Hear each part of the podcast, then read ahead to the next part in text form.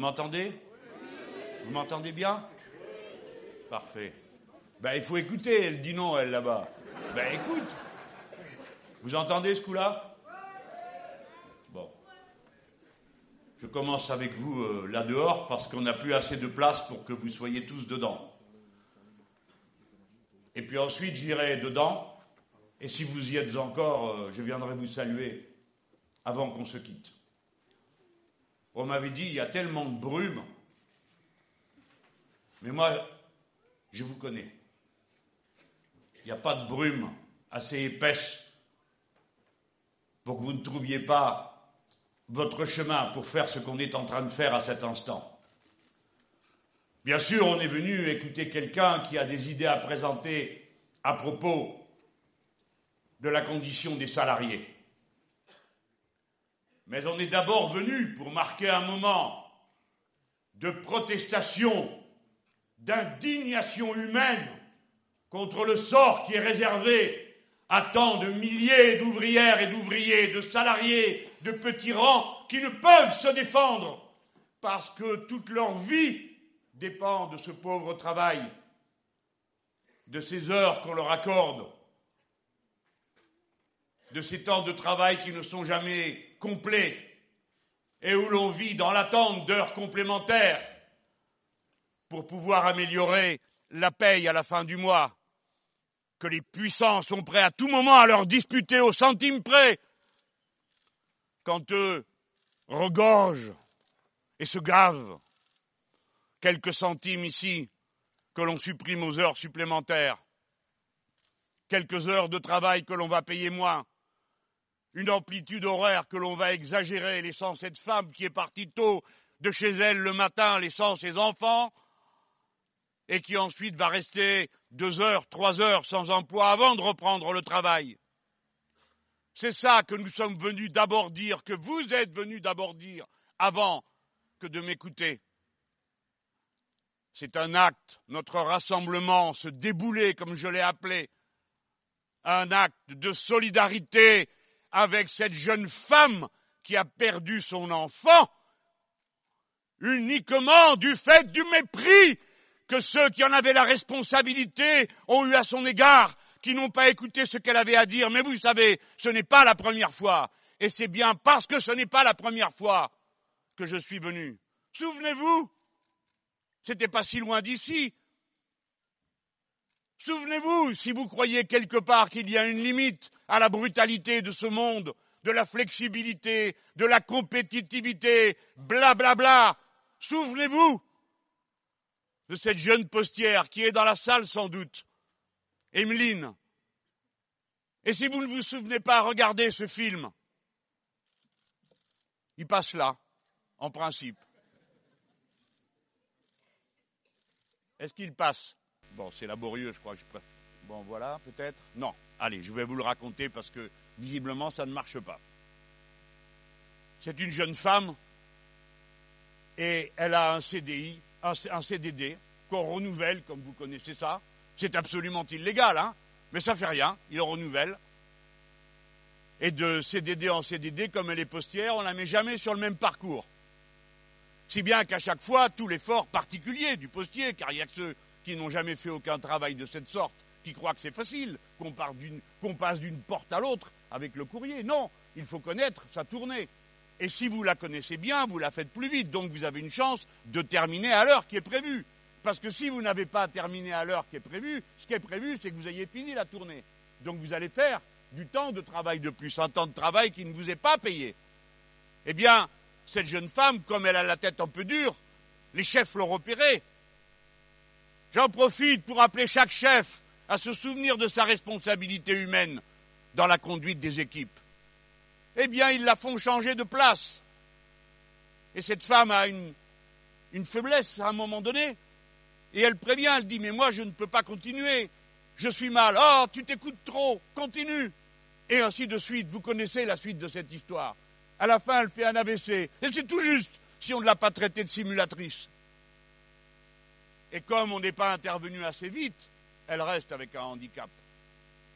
Mesdames et messieurs, mes chers amis, je n'ai pas l'intention de montrer du doigt celui-ci ou celle-là personnellement responsable de cette situation. Vous voyez, je fais comme vous. À ma manière, j'ai bon cœur. Et je suis prêt à oublier la brutalité si celui qui l'a commise s'en repent et prend les mesures pour ne pas la recommencer. Mais que dois-je dire devant vous à cette heure, quand je sais qu'après avoir proposé un obscur arrangement à cette jeune femme, pour terminer, la poste déshonore en lui refusant le CDI qu'elle devrait lui donner maintenant, après ses souffrances et cette marque qu'elle porte à vie de leur indifférence au sort des autres. Les puissants veulent toujours avoir le dernier mot. Et c'est avec ça qu'ils impressionnent, qu'ils font peur, et que les gens ont peur. Et c'est de cette peur dont nous voulons délivrer le monde du travail. Peur du lendemain, peur de perdre son emploi, peur de ne pas avoir sa paye. Et après ça, quoi? Peut-être de ne plus avoir son appartement et de se retrouver, comme tant de gens, brinque-ballés d'un endroit à l'autre. On m'a dit, ce n'est pas la peine de faire du Zola. Je ne fais pas du Zola. C'est la vie qui fait du Zola. C'est vous qui faites du Zola. C'est vous qui méprisez tous ces gens qui faites du Zola. C'est vous qui exagérez.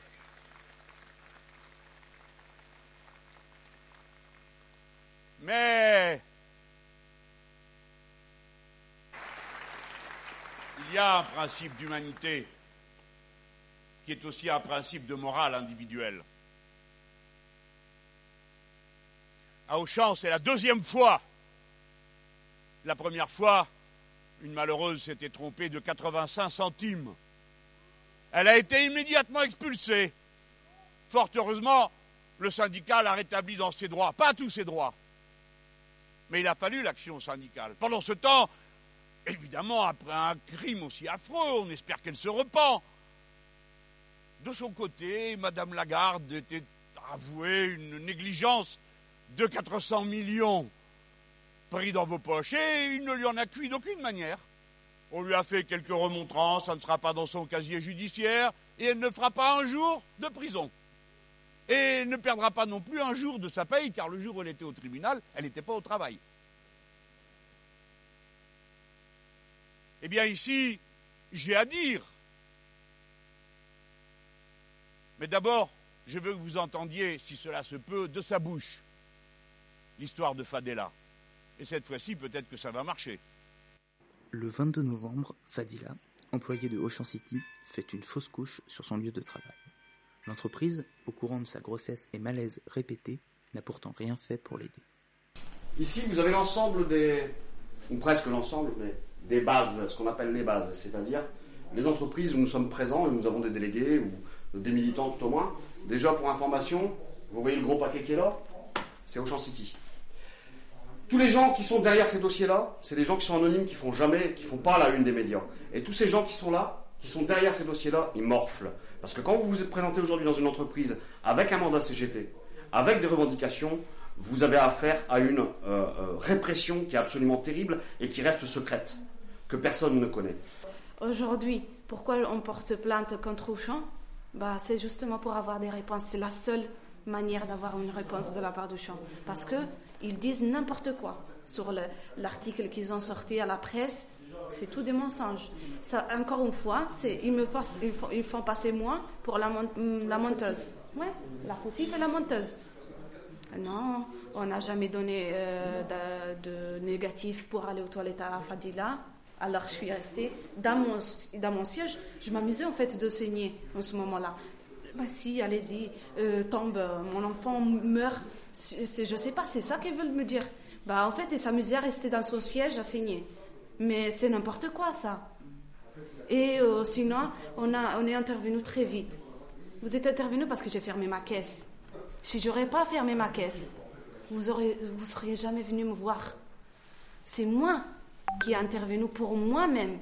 C'est moi qui ai pris la décision de fermer ma caisse. Et c'est pas vous qui vous avez appelé les pompiers, c'est moi qui ai appelé les pompiers. C'est moi qui ai parlé avec les pompiers. Il y a un rapport des pompiers derrière. Et ici, on reçoit donc énormément de personnes.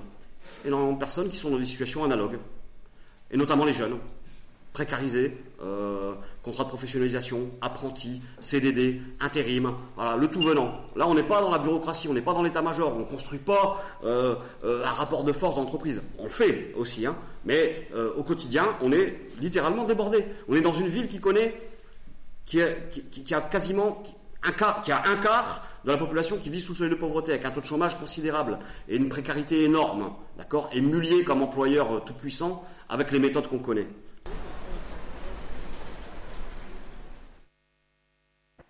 Le 22 novembre, Fadila.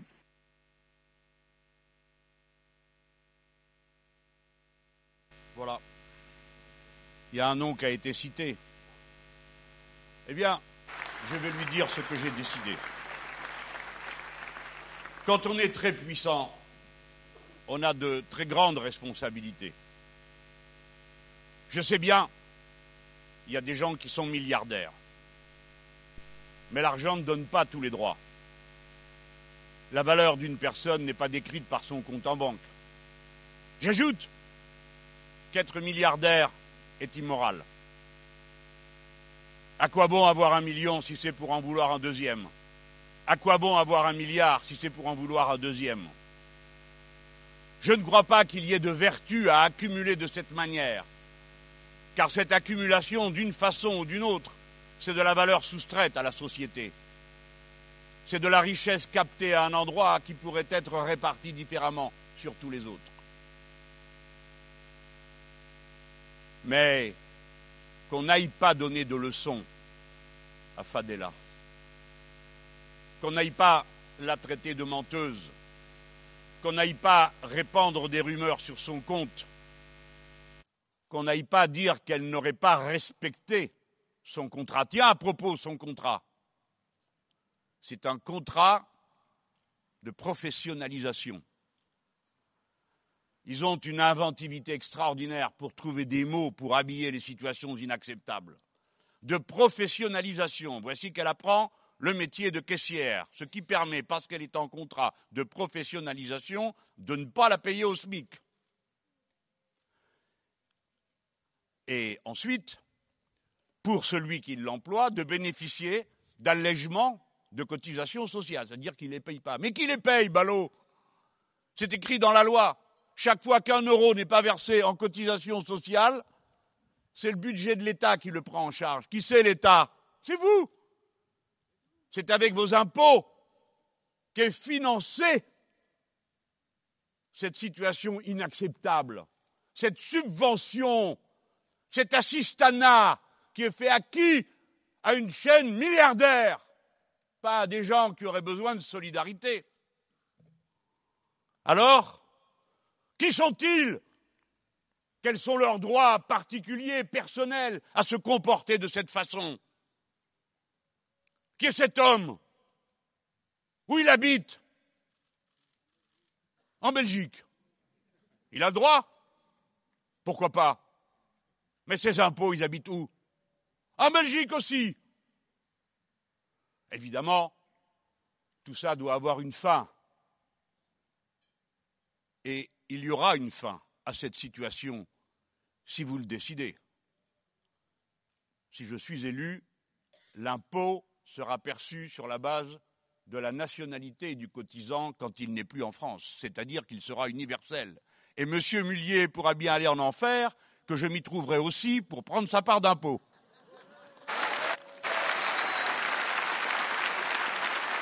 Les citoyens français devront déclarer partout dans le monde ce qu'ils payent comme impôt à la nation qui les accueille, et il est bien normal qu'ils en payent là où ils se trouvent, car nous pratiquons de même chez nous. Mais ils devront déclarer ce montant au fisc. Et celui-ci regardera si, après avoir payé cette somme, en France, il ne devrait pas encore d'argent. L'impôt sera donc universel. Qu'on ne me dise pas que c'est impossible, puisque ça se pratique aux États-Unis d'Amérique. Et j'aime mieux vous dire qu'ils le font avec une certaine férocité. Comme vous le savez, des gens comme moi finissent par tout savoir. Et vous savez pourquoi? Parce que je suis lié à ceux qui font. Et ceux qui font viennent me raconter ce qu'ils font. Et je connais des employés de banque qui m'ont expliqué comment on leur demandait de rechercher les suspicions d'américanitude de certains de leurs clients. Vous voyez, on le fera. J'en prends l'engagement solennel devant vous. Et M. Mullier, comme les autres, paiera ses impôts en France, nonobstant les autres enquêtes qui courent sur son compte.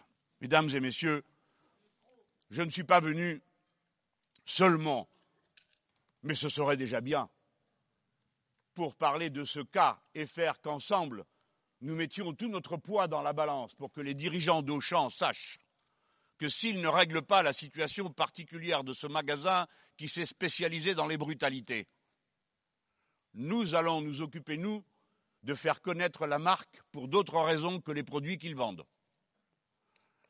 Et que tous autant que nous sommes là, nous saurons quoi faire et que dire autour de nous à propos de cette firme. Mais je me suis dit, c'est le moment, puisque c'est une campagne présidentielle. Tout le monde écoute. Les gens, c'est bien normal, s'intéressent à des questions que le reste du temps, ils laissent de côté. C'est normal. Mais maintenant, ils s'y intéressent, ils écoutent. Il faut donc faire une campagne électorale qui soit une campagne instructive et pas seulement une campagne où je viendrai vous raconter mes mérites qui n'ont aucune espèce d'importance dans la situation que nous connaissons. Une campagne où tout d'un coup on repense à tous les problèmes de notre patrie et comment les régler. J'ai commencé une campagne déjà en 2012 dans un endroit, c'était Fralib. Peut-être que vous vous souvenez, les ouvrières, les ouvriers qui étaient là ont fait de leur entreprise qu'on allait fermer une multinationale, déjà une coopérative ouvrière. Ils ont bataillé, galéré, miséré, mais à la fin, ils ont eu le dernier mot. Et à cette occasion, j'étais venu pour commencer dans leur usine et j'avais dit, voilà, je vais rendre visibles ceux qui ne le sont pas par ma campagne. Le mot a eu du succès, je l'ai retrouvé dans plein d'autres bouches. Les invisibles devenant visibles. Mais c'est le moment dans l'ambiance particulière que je vois déjà se dessiner, où une nouvelle fois, revoici les professeurs cyclotrons, les inventeurs permanents d'une même idée. Pressez le citron, il en sortira du jus. Et si on n'a pas assez pressé, pressez encore. Je viens témoigner, parler pour et au nom de six millions d'ouvriers. La classe ouvrière existe de 7 millions d'employés qui ont un statut souvent très proche de ce qu'on appelle un ouvrier. 13 millions de personnes. Il n'y a pas de classe plus puissante en France, ni de classe plus utile, car c'est elle qui fait tout. Tout. Sans le travail humain, il n'y a aucune richesse produite et personne ne peut ni répartir ni accaparer. Mais comme on a mal agi, comme on a culpabilisé ces gens, du moment où ils n'étaient plus présents dans d'immenses entreprises où on les voyait, où on les craignait, on s'est dit les voici dispersés et on les a convaincus eux-mêmes qu'ils n'existaient pas. Les ouvriers, les employés sont les absents de toute représentation. 3% des gens qui sont interviewés à la télévision sont des ouvriers. 61% sont des cadres. J'ai rien contre les cadres, il y en a plein ici. Mais ça, ce n'est pas la vraie vie. La vraie vie, c'est tout le monde. Ce n'est pas seulement certains et les autres pas du tout. Si bien que chacun rentre la tête dans les épaules et combien ont perdu la fierté que leur avaient enseigné leur père et leur mère qui ont sur cette terre fait naître tous les droits à partir desquels nous avons fondé la République et cette forme particulière de République sociale qui est la nôtre. À qui la devons-nous Pas à la bienveillance des puissants qui n'ont jamais rien cédé sans qu'on le leur arrache. Nous le devons à la détermination, la constance, l'application au travail et à la lutte des ouvrières, des ouvriers, des salariés. Telle est l'histoire de France. Et c'est à elle que je rends hommage à cet instant.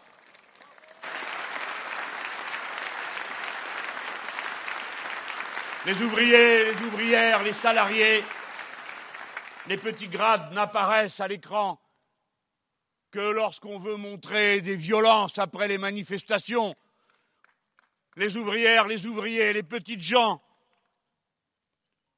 ne sont cités que pour dire qu'ils sont responsables de la montée du Front National, ce qui est un mensonge répété et à force d'être répété avec l'espoir qu'il soit cru et que cela à qui le message est adressé leur rentre dans la tête.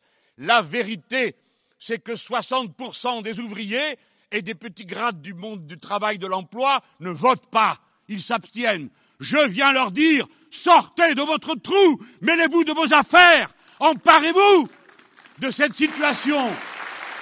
Ne vous auto-éliminez pas de la décision. N'abandonnez pas vos bulletins de vote. C'est après eux que sont accrochés votre liberté et votre dignité, car la nouvelle vague des beaux parleurs qui est revenue est revenue pour vous annoncer de nouveaux sacrifices, de nouvelles brutalités, de nouveaux viols de vos droits, de votre sécurité sociale que l'un veut vous arracher, que l'autre veut vous trafiquer, et ainsi de suite. Il le faut. Il faut que dans cette campagne, enfin, on accepte de prendre conscience de ce qu'est la situation de cette immense classe. Est-ce que nous ne sommes pas capables de nous mobiliser d'une manière extraordinaire quand il s'agit de lutter contre le terrorisme, et nous avons bien raison. Mais alors, pourquoi est-ce que nous ne nous mobilisons pas d'une manière extraordinaire quand les conditions dans lesquelles les gens travaillent aujourd'hui font qu'il y a chaque année 565 morts sur le poste de travail, comme ça a failli être le sort de cette malheureuse postière, et de combien d'autres de ceux que vous connaissez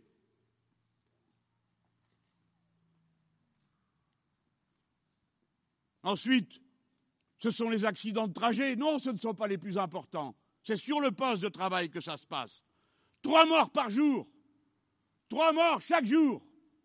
Chaque jour nous est enlevé quelqu'un dont le savoir-faire, l'éducation, le talent étaient une contribution à la vie de la société. Chaque jour est enlevé à l'amour de ses proches. Quelqu'un qui allait gagner leur vie. Voilà la brutalité de ce système. Que fait-on? Que se passe-t-il? Rien.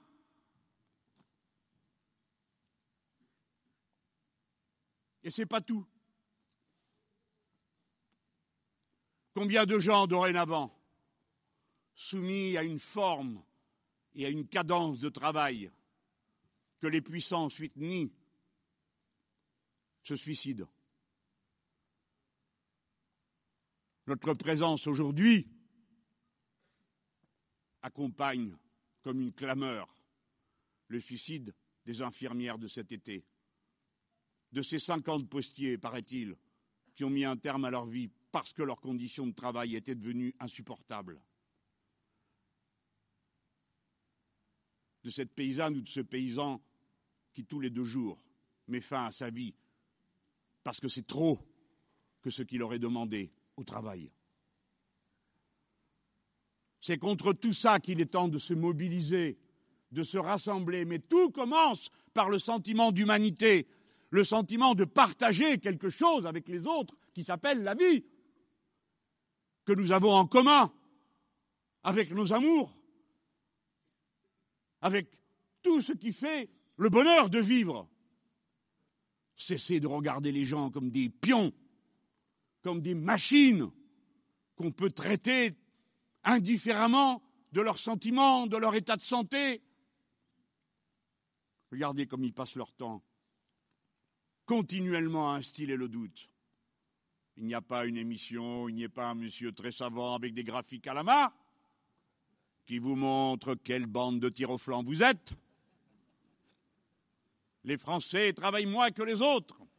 Et vous? Vous rentrez la tête dans les épaules. Non, ce n'est pas vrai ils travaillent autant que les autres, mieux que les autres, parce qu'ils ont une productivité 20% supérieure à celle de nos principaux concurrents, puisqu'ils vivent tout en termes de concurrence. On n'en parle jamais de ça.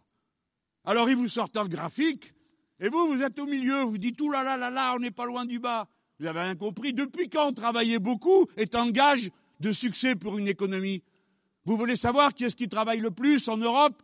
C'est les Bulgares ou les Roumains. Vous voulez faire Bulgares ou Roumains Ça vous intéresse? Déjà que j'ai eu un mal de chien à vous convaincre de ne pas vouloir faire les Allemands, jusqu'à ce que vous rendiez compte qu'il y a plus de pauvres là-bas qu'il y en a ici. Enfin, tout ça est absurde. Tout ça est absurde.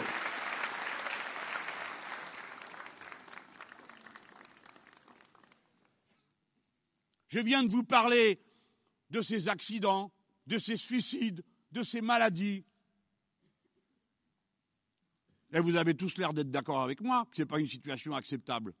Mais vous, vous n'êtes pas très intelligent, vous n'avez pas fait les grandes écoles, et vous n'êtes même pas chef. Et vous n'êtes pas ministre socialiste, ni de droite non plus. Alors de quoi vous vous mêlez, hein? Qu'est-ce qu'ils font pour répondre aux problèmes Tout à l'heure, j'ai dit rien. Non Maintenant, ça a progressé. Ils font moins que rien. Parce que là, nous venons de parler de questions de santé. J'ai entendu, il n'y a pas longtemps, M. Macron, tout d'un coup, dire que depuis qu'ils n'ont plus de responsabilité, ceux-là, ils ont tous des idées. Et souvent le contraire de ce qu'ils faisaient. Et ils nous croient ces ballots pour les croire. Ils, ils se disent que comme on... Hein? Alors on va les croire. Alors, Monsieur Macron, il paraît que vous dites qu'il faut faire du préventif plutôt que de soigner. Non, mais commençons par dire qu'on va quand même soigner les gens. Hein. non, mais avec vous, ça mérite qu'on le vérifie.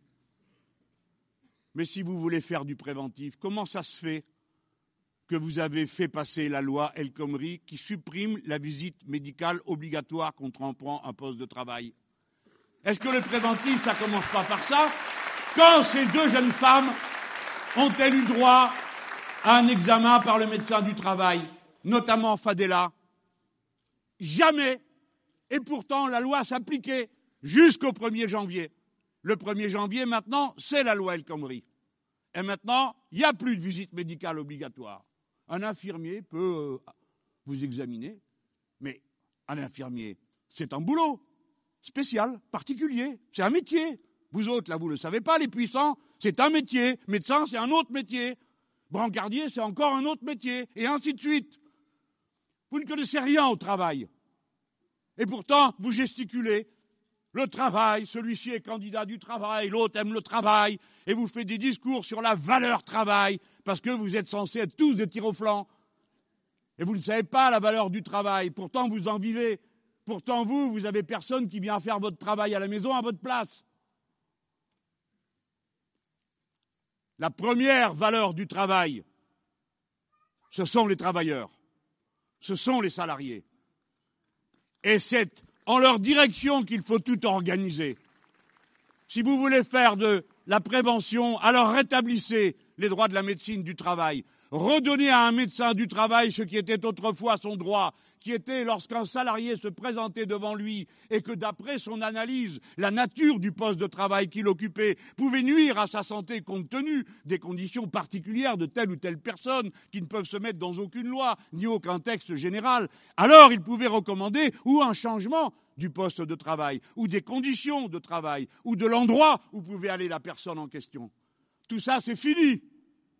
Vous arrivez, contrat de professionnalisation, parce que vous êtes une femme, que vous êtes jeune et que vous n'avez pas le choix. Allez, on va te professionnaliser, tu as droit à des heures de formation, D c'est trop, une. On va t'apprendre comment on fait marcher la caisse. Parce que les autres, ils ne savent pas faire marcher une caisse, c'est pas simple. Et c'est épuisant. Et ils pensent qu'en une heure, on apprend, et ça suffit largement. Et le reste du temps, allez, travaille, tais-toi, Qu'est-ce qu'il y a Un délégué syndical Ça va pas Tu veux perdre ton boulot Voilà ce que sont les conditions quotidiennes, la vraie vie, les vraies conditions dans lesquelles ça se passe pour 13 millions de personnes. Ah, je ne dis pas que ce soit comme ça partout, heureusement. Mais il faut bien qu'on parle pour ceux qui pâtissent le plus, sinon qui le fera? Et il faut bien qu'en pensant aux plus désarmés, aux plus faibles, on organise la société, parce que c'est comme ça qu'on la rend meilleure depuis toujours. C'est en s'occupant de ceux qui ont le moins de moyens de le faire par eux-mêmes. Voilà comment on fait avancer et progresser la société. Donc, il faut rétablir cette médecine du travail. Ça revient à dire une chose, hein, il faut abolir la loi El Khomri, et je le ferai.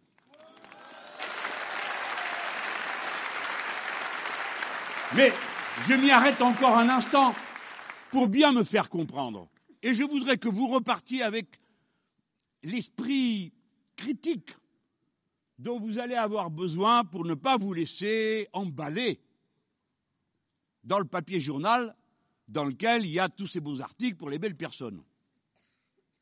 Un peu d'esprit critique. Cet homme parle de préventif après avoir supprimé la médecine du travail. Quand on fait du préventif, comment le fait-on? On ne va pas dire dans chaque entreprise discuter.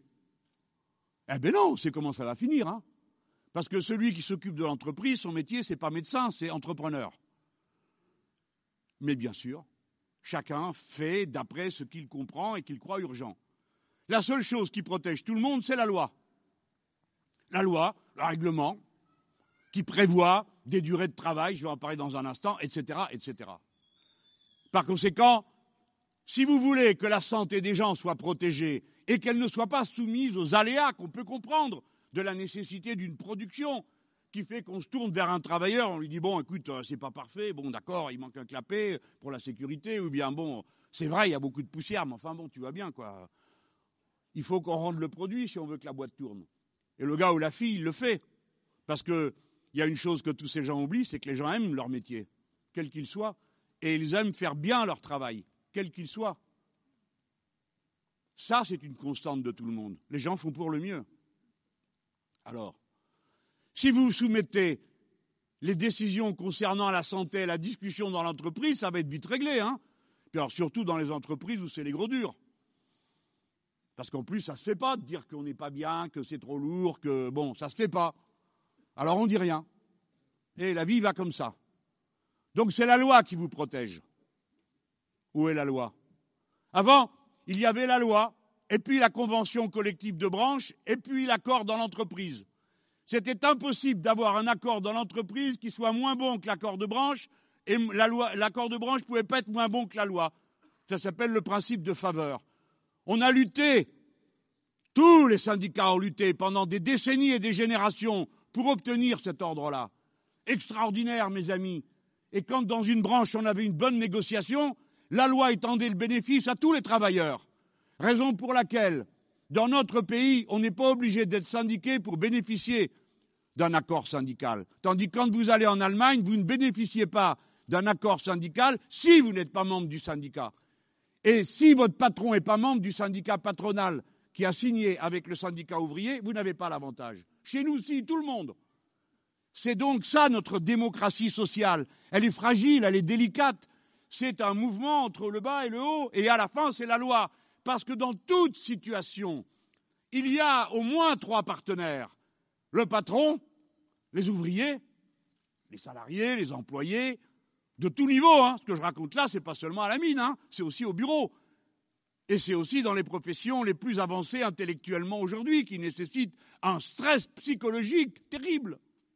Bon, ça se passait dans cet ordre-là. Eh bien maintenant, ils ont décidé que tout pouvait se négocier dans l'entreprise. Et l'entreprise peut avoir un accord moins bon que la loi, moins bon que l'accord de branche. Et les mêmes reviennent vous dire qu'il faut faire de la prévention, alors qu'ils ont organisé toutes les conditions pour que tout ça se règle par le bas. Et d'un abominable dumping, je vous demande d'y réfléchir. Vous savez ce qu'est le dumping? C'est qu'il y en a un qui vend quelque chose moins cher que l'autre. Et comment il s'est obtenu ce moins cher en payant moins cher Le salarié? On comprend tout ça. C'est pour ça qu'on est tous contre le statut de travailleur détaché. Ce n'est pas la nationalité du travailleur détaché qui compte. Ce qui compte, c'est qu'on l'ait détaché et qu'on l'ait amené pour faire concurrence sur le marché de l'emploi et pour obliger à régler par le bas. Qu'est-ce qui se passe? Eh bien, si l'un produit à moins cher parce qu'il a abaissé les droits sociaux, qui vous a fait travailler plus longtemps, qui ne vous paye pas les heures supplémentaires comme avant, alors celui qui est à côté, qui produit la même chose dans le cadre de la concurrence, qu'est-ce que vous croyez qu'il va faire? La même chose et il viendra vous dire un par un à votre poste de travail, je ne peux pas faire autrement.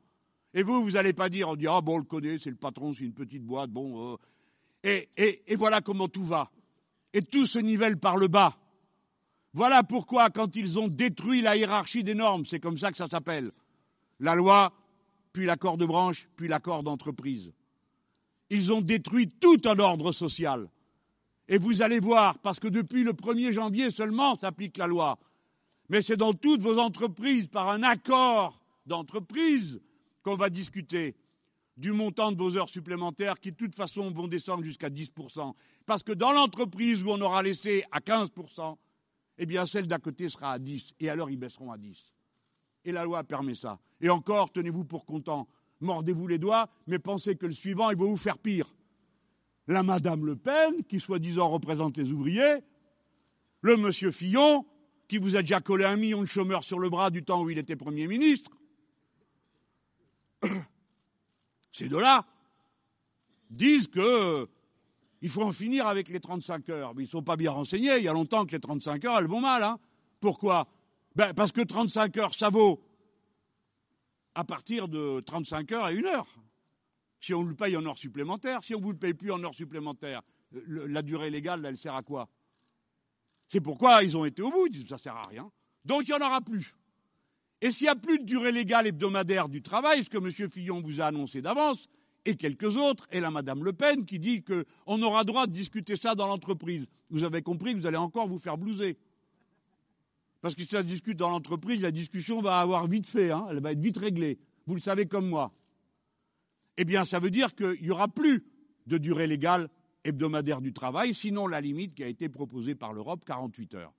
Et de 35 à 48, pour ce qui est de la paye heure supplémentaire, rien du tout. Voilà ce qu'ils ont prévu. Voilà ce qu'il y a dans les cartons. Voilà pourquoi je demande à chacun d'entre nous d'aller au-devant des autres, de se présenter devant l'ami, le camarade, celui dont on sait, ou celle dont on sait que, bon, les élections, tout ça, c'est tous les mêmes, blabla. Il y a alerte, mes amis. N'écoutez plus les bonimenteurs. Regardez de près ce qui va vous arriver si vous ne faites pas le choix qu'on tourne la page de cette période épouvantable où on a cru qu'en compressant les salaires et en poussant sans arrêt les gens dans le dos, en leur tendant les bras, on ferait décoller magiquement l'économie et la production. C'est tout le contraire qui s'est produit. Ça fait 20 ans que ça dure. Est-ce que ce n'est pas le moment d'arrêter ça? Est-ce que ce n'est pas le moment de dire que le problème, c'est celui de ceux qui se gavent? Ce n'est pas le problème de l'immigré, ce n'est pas le problème de celui qui n'a pas votre religion. Le problème, c'est le banquier. Le problème, c'est Mullier. Voilà le problème. Il a un nom, il a une adresse. On peut changer tant et tant de choses, et en particulier ces salariés, ces ouvriers, ces employés à tous les niveaux, au bureau, et à l'atelier.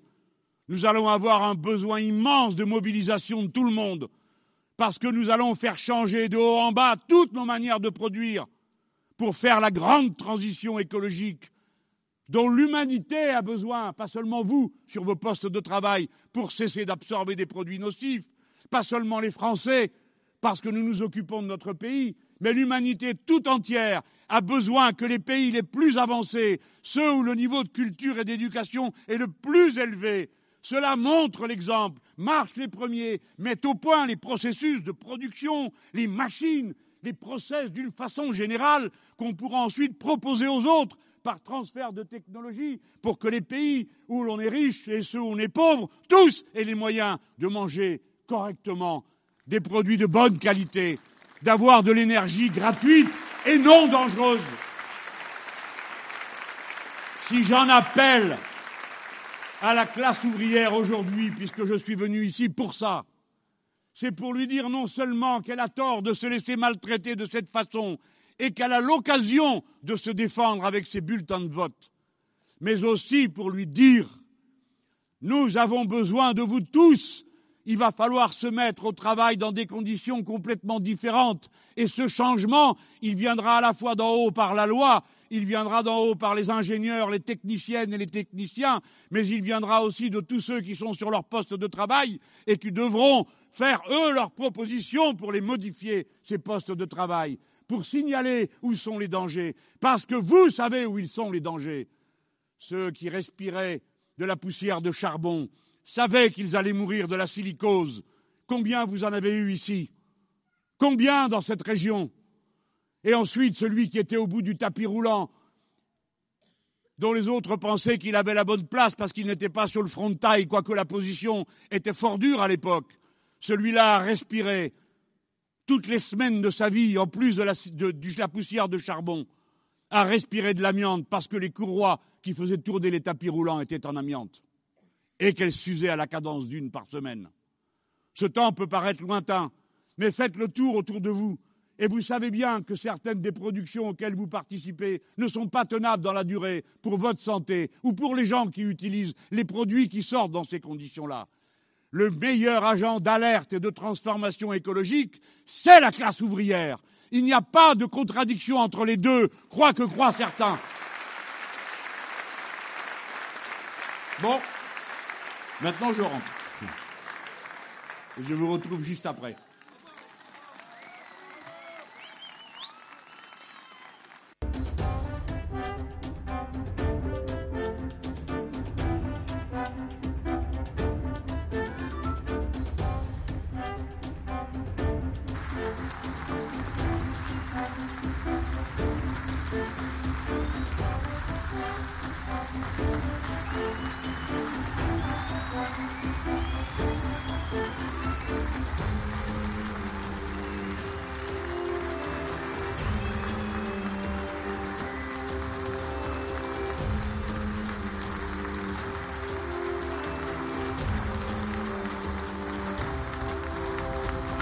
C'est bon.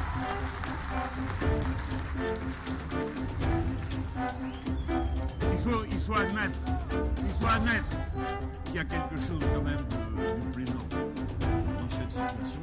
Bien Alors on va parler d'or, on va. Bon, il vaut mieux ça que le contraire.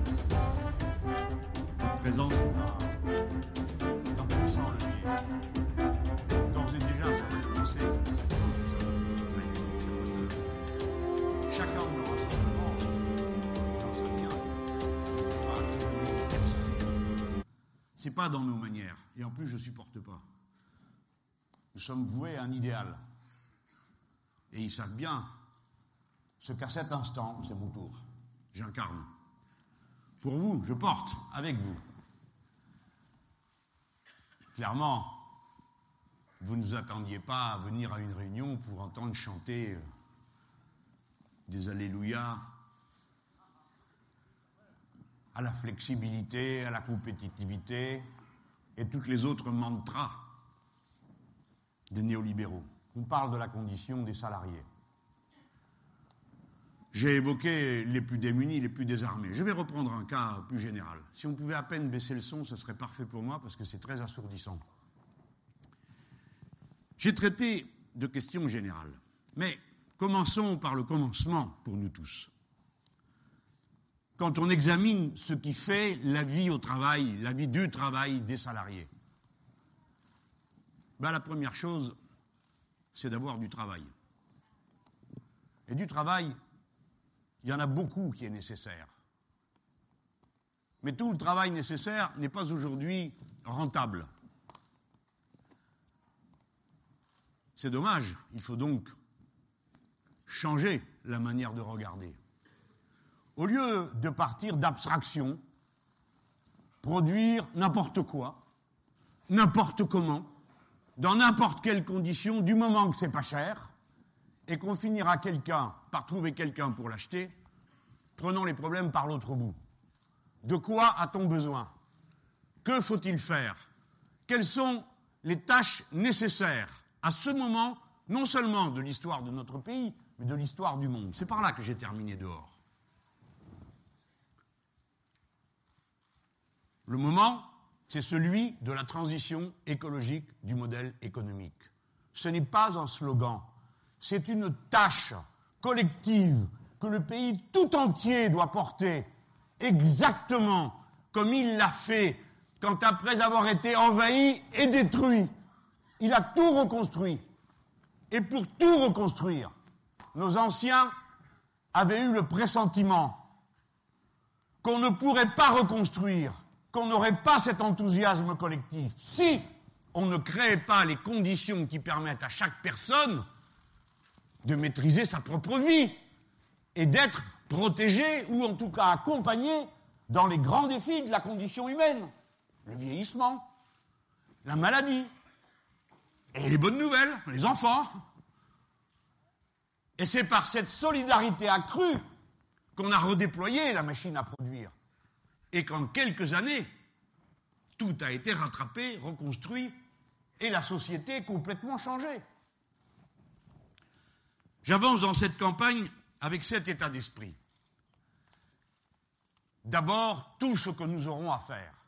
Je viens de le résumer. Mais je ne veux pas passer à côté d'une question extrêmement importante. C'est celle de la durée du travail. C'est en fait, depuis 1870, la quantité de travail nécessaire pour produire la richesse que nous produisons a été divisée par deux. Et la richesse qui a été produite par cette quantité de travail totale divisée par deux a été multipliée par 30. Et c'est une très bonne nouvelle. Les machines, le perfectionnement des processus de production permettent qu'avec une quantité de travail humain moins grande, donc moins de peine, moins de souffrance, on produise Bien plus, d'ailleurs, vous le savez aussi bien que moi, que ce dont on a besoin, car notre société est avant toute chose une société du gaspillage. La diminution du temps de travail, soit on la laisse se dérouler d'une manière sauvage, c'est-à-dire qu'on verra bien. Il y en a besoin de moi, donc on prend moins de monde, et les autres, on s'en fout. C'est pas mon sujet, dit l'un, c'est pas mon sujet, dit l'autre. Et vous avez d'un côté des gens qui travaillent beaucoup, qui s'usent au travail, et de l'autre d'autres qui n'ont pas de travail et qui souffrent. Qui souffrent. Je veux rester dans mon thème d'aujourd'hui. Qui souffrent. Selon l'INSERM, qui n'est pas une organisation bolchevique, mais un institut de recherche sur la santé et les médicaments. 14 000 personnes par an meurent du fait du chômage. Vous m'entendez? 14 000 par la dépression, par le stress, par l'abandon de soi quand on ne sait plus quoi faire. Le chômage de masse est une souffrance de masse. Je le dis pour rappeler à tous les petits intelligents qui passent leur temps à expliquer qu'il faut stimuler l'envie de retour au travail qu'ils font insulte à des millions de personnes en parlant de cette manière-là. Et que, quand un Fillon et quelques autres s'imaginent qu'en mettant des taux dégressifs d'indemnisation, on va en vous prenant à la gorge, vous poussez à trouver du travail comme si cela dépendait de vous. Comme si un seul jour vous vous étiez dit je n'y vais pas parce que ça me fait plaisir. Ce n'est pas vrai. Chaque fois que quelqu'un vous dit qu'il va faire des taux dégressifs, avec sa belle bouche, son air profond, qui réfléchit aux problèmes auxquels vous êtes censé ne rien comprendre. Rappelez-vous que celui-là est en train de vous traiter de feignant. Rappelez-vous que celui-là est en train d'insulter celui qui, dans votre famille, se désespère de ne pas avoir de travail. Et allez pas voter pour des marioles pareilles. Ou alors vous vous faites injure à vous-même. Ensuite, souvenez-vous que la dégressivité, ils ont déjà essayé de le faire une fois. Et ça a été fort mal accueilli. Parce que nous autres, on sait aussi autre chose. C'est que la moitié des gens qui sont au chômage n'ont aucune indemnité. Aucune alors leur sujet, ça n'a pas été de se dire comment on pourrait faire pour que les gens du moins ne soient pas dans une situation aussi épouvantable. Non, ça a été de se dire à ceux qui ont quelque chose, on va voir comment on va pouvoir leur enlever. Voilà ce qu'est leur manière de voir. Et quand on parle de diminution du temps de travail pour qu'il y ait une répartition sur l'ensemble des travailleurs, l'ensemble du corps productif, ils disent Ouh là là, ça va coûter cher, c'est ruineux. Puisque j'ai la parole, autant que vous le sachiez. On a créé 350 000 emplois avec les 35 heures. Chacun de ces emplois a créé en aide 13 000 euros. C'est un rapport parlementaire. A donc la majorité et l'opposition. Le crédit d'impôt compétitivité. On pense que ça a créé ou ça a aidé à sauvegarder de 50 à 100 000 emplois. Nous, 355 000. Eux, 50 à 100 000 emplois. Et combien ça nous a coûté ça? 28 milliards. C'est-à-dire 280 000 euros d'aide publique par emploi, entre guillemets, créé par le CICE. 13 000 par les 35 heures. Autrement dit, l'argent qu'on a versé dans ce puits sans fond, que sont la mare aux réclamations et aux pleurnicheries du CAC 40, la plus grande organisation d'assistés de ce pays, a été ruineux pour rien. Si M. Gattaz avait tenu parole, s'il avait créé son million d'emplois, eh bien même dans ces conditions-là, quoi qu'aucun d'entre nous n'ait cru un seul jour aux clowneries de cet homme, avec son badge, un million d'emplois. Eh bien même dans ces conditions-là, compte tenu de ce que ça coûte, chacun de ces emplois en question aurait coûté trois fois ce que coûte un emploi aidé pour qu'on passe à 35 heures. Vous n'avez donc aucun complexe à avoir. Mon discours d'aujourd'hui, c'est un discours pour la fierté, pour le fait qu'on relève la tête, qu'on arrête de se soumettre à leurs récitations qui visent à nous culpabiliser, à nous humilier, pour nous conduire à toujours faire davantage comme ils veulent, et davantage moins, toujours moins, par rapport à ce que nous voulons faire de nos propres vies. La diminution du temps de travail est une nécessité. Je compte bien qu'il faut en discuter. Il y a la diminution du temps de travail dans la vie, c'est l'âge de la retraite, dans l'année, puisque certains ont des contrats de travail avec une annualisation, de leur temps de travail Il y en a ici? Non? Ah ben, Je vais vous le raconter alors, non? Je ne vais pas vous le raconter, vous le savez. Mais l'annualisation du temps de travail a permis de généraliser notamment le forfait qui autrefois, ça s'appelait un forfait jour, il y avait que les cadres qui avaient ça, hein, parce que comme ils avaient de l'autonomie, on a dit, bon, calcul en gros, de toute façon, t'es déjà bien assez payé, t'es pas content, tu peux t'en aller. Ah non, non, non, ça va, je suis content. Et on a étendu ça progressivement à tout le monde. Je le sais parce que quand on a voté la loi sur les 35 heures, j'étais parlementaire. Donc je les ai vus et j'étais au Sénat. Hein. c'est le cul de basse-fosse de la réaction. Donc je peux vous dire que dès qu'il s'agit de lâcher, il s'agit de lâcher une minute, alors là, c'était pas possible. Hein. Et donc, euh, moi, j'ai déposé à cette époque-là un amendement contre le forfait jour. C'était pour les cadres. J'ai dit, je sais comment ça va terminer. Non seulement vous allez surexploiter les cadres, mais à la fin, vous surexploiterez tout le monde. Et c'est bien ce qui s'est produit. Donc, la durée de travail dans la semaine, la durée de travail dans l'année, la durée de travail dans la journée. Tout ça, ça a été une longue bataille, mes amis. Ça n'a pas été une discussion tranquille entre gens bien élevés. Ça a été une bataille avec, euh, à certains moments, des morts. Parce que la troupe tirait sur la foule qui venait réclamer la limitation de la durée du travail. Vous voyez le triangle rouge que je porte là?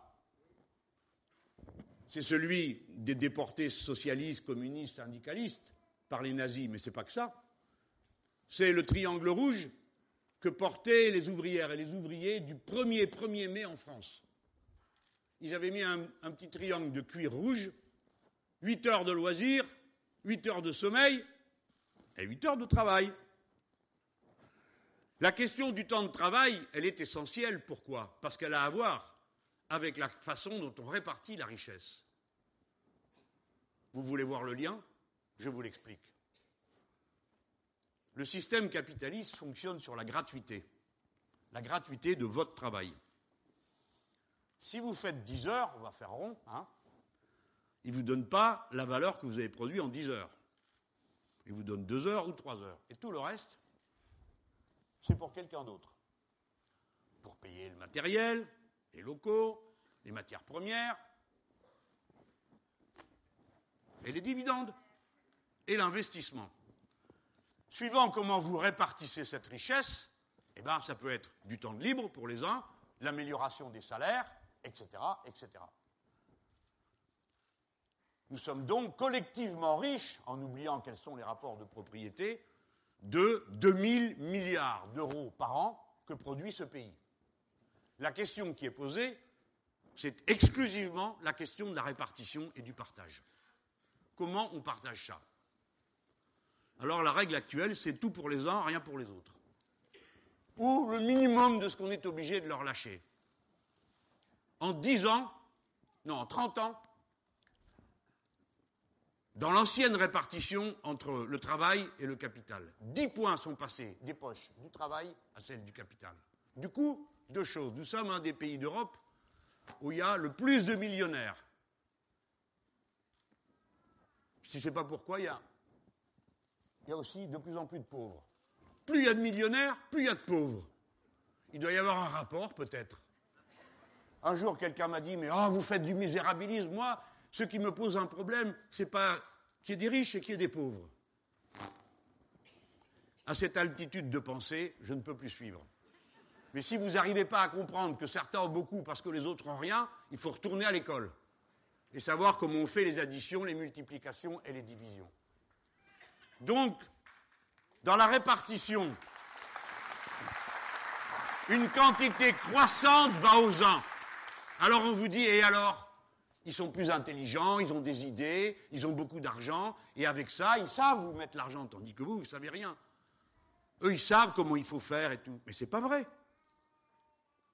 La preuve, c'est que d'année en année, sur cette part qu'ils ne donnent pas au travail, sur cette part qui ne va pas pour les bâtiments, sur cette part qui ne va pas pour la matière première, sur tout ce morceau-là, une fois qu'il est là, et qu'il faut le partager entre le futur et le présent. Le présent, leur jouissance immédiate. Le futur, les machines, les process de production. Eh bien, d'année en année, à mesure qu'il y a de plus en plus de gens très riches, la proportion des dividendes s'accroît. Ils se payent toujours mieux. Nous sommes le record d'Europe des dividendes. Hein Bande de paresseux. Alors, tout le temps en train de râler. Eh bien, vous voyez, il y a des gens qui réussissent.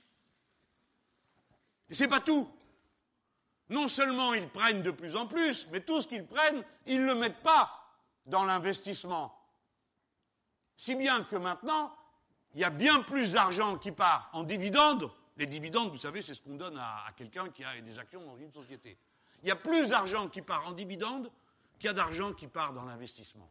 Autrement dit, petit à petit, les mêmes que vous entendez pleurnicher continuellement sur le fait que leur taux de marge n'est pas suffisant, et tout un tas de baratins qui sont autant de menteries.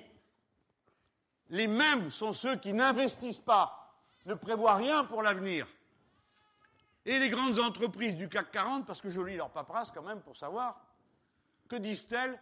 Ah ben nous, nous attendons euh, une indication de tendance du marché. Mais le marché, c'est vous.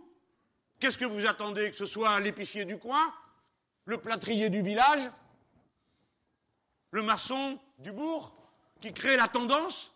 Non, c'est vous qui avez les grandes entreprises et qui pouvez vous lancer dans des grands plans. Eh bien, puisque vous ne le faites pas, nous allons le faire nous. C'est ça le sens de la planification écologique. D'abord parce qu'il faut organiser. D'abord, il faut comment D'abord prendre conscience du danger. Prendre conscience du danger. Vous autres, si vous faites campagne avec moi, passez du temps à faire comprendre que cette fois-ci, ce n'est pas un choix parmi d'autres. Nous devons relever un défi pour l'humanité tout entière. Une fois qu'on a compris ça, eh bien, il faut organiser, articuler les uns avec les autres la production, la formation et l'argent qu'on investit. Et si nous le faisons, alors nous allons remettre en marche toute la mécanique, parce qu'eux ne le font pas. Eux prennent pour les dividendes. Eux prennent pour placer dans la sphère financière. Parce que dans la sphère financière, vous pouvez spéculer et gagner du 10, du 12, du 15%. Aucune production jusqu'à présent ne le permettait, sauf à tuer la machine et à tuer les ouvriers. Cet argent qui s'en va dans la sphère financière, naturellement, nous allons couper les cordons par lesquels il passe. Parce que c'est toujours de l'argent qui s'accumule d'une manière particulière, c'est-à-dire de l'argent qui pour une part échappe à l'impôt, qui pour une autre part est spéculatif. Et enfin, c'est beaucoup d'argent qui circule dans le monde, mes amis. Je n'ai pas le temps, ce n'est pas le sujet aujourd'hui. Beaucoup, beaucoup, beaucoup d'argent. Et qui circule sans aucun rapport avec la production réelle. Sans aucun rapport avec la production réelle.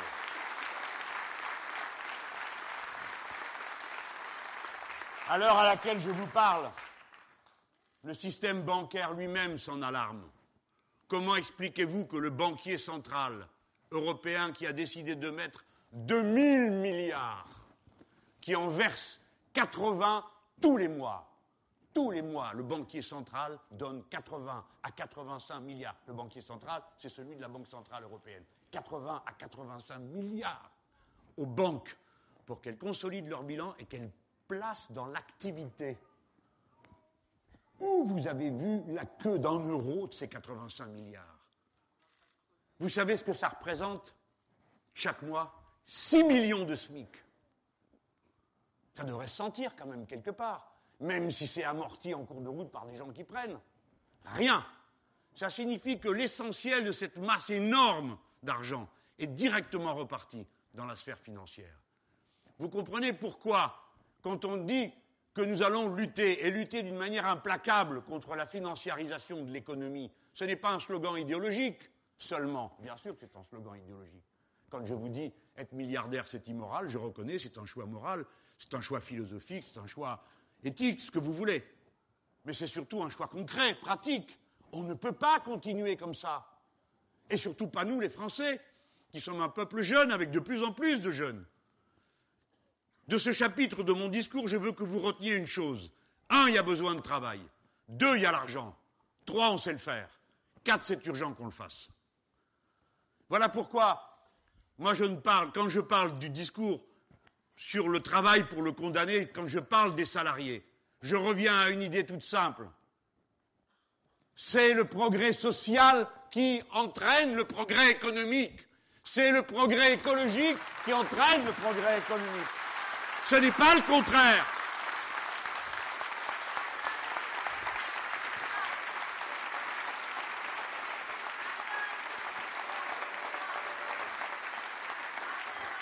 Alors,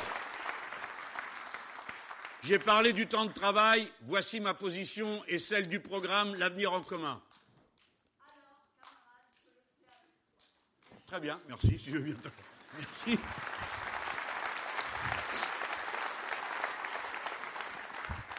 Premièrement, retour aux 35 heures. Premièrement, abolition de la loi El Khomri. La loi El Khomri est inacceptable, elle est inefficace et brutale. C'est bien que vous applaudissiez. Vous allez demander des comptes aux autres, hein Parce que pour ce qui est de bavarder, tout le monde est là, hein Mais pour faire, c'est une autre paire de manches. La loi El Khomri, c'est comme la sixième République, comme la planification écologique. C'est pas à moitié, hein c'est ou pour ou contre. Voilà. Nous, on est contre, on l'abrogera. Et les autres, ils doivent tous dire un par un ce qu'ils comptent faire. Et sur, après avoir abrogé cette loi El Khomri, il y a retour aux 35 heures. Je commence par les 35 heures. Les vraies 35 heures. C'est pas tout d'écrire dans un papier, durée légale 35 heures. Ah oui? Et la 36e heure, ça vaut combien? Ah ben, ça vaut rien. C'est ce qu'a fait la loi El Khomri. Si vous payez la 36e heure 10% de plus, ça ne coûte rien, ça ne crée pas un emploi. Bon, ça vous rapporte 10% de plus, mais jusqu'à présent, c'était 25%, non? Eh bien, maintenant, c'est 10%. C'est bon d'avoir un gouvernement de gauche. D'accord?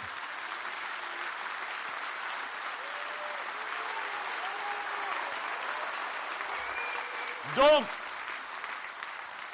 il faut renchérir le paiement des heures supplémentaires pour que ça crée de l'emploi et que aussi les gens puissent vivre avec un salaire digne qui leur permet, avec 35 heures, de vivre dignement. Car la vie, c'est pas que le travail salarié. il y a aussi tout le reste de l'existence qui souvent comporte beaucoup de travail aussi, à la maison, avec les enfants, et le reste, et tout ce qui vous passe par la tête, parce que vous n'êtes pas les rouages d'une machine. Vous êtes des êtres humains. Vous êtes des êtres humains.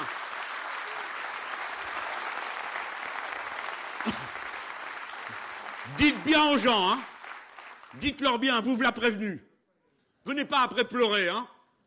Si vous recommencez avec des Macron, des Fillon, des je sais pas quoi, de tous ces gens qui ont la même doctrine, simplement qui vous emballent la marchandise d'une manière différente, exactement pour faire avec vous comme fait le marchand d'Auchan quand il vous met des yaourts différents dans les rayons, que c'est pourtant toujours la même chose. C'est ça que font ces gens. Si vous avez Fillon, il n'y a plus de durée légale du travail. Vous avez bien compris? Expliquez-le aux gens. Plus de durée légale du travail. Ça veut dire qu'il n'y a plus d'heures supplémentaires et que quand vous serez annualisé et au forfait jour, vous travaillerez aussi longtemps que celui qui a le carnet de commande en main aura décidé de vous faire travailler. Et vous n'aurez aucun moyen de vous défendre, sinon d'invoquer le texte européen qui dit qu'on ne peut pas aller au-delà de 48 heures, ce qui, nous, les Français, nous ramènerait au siècle précédent et au début du siècle précédent.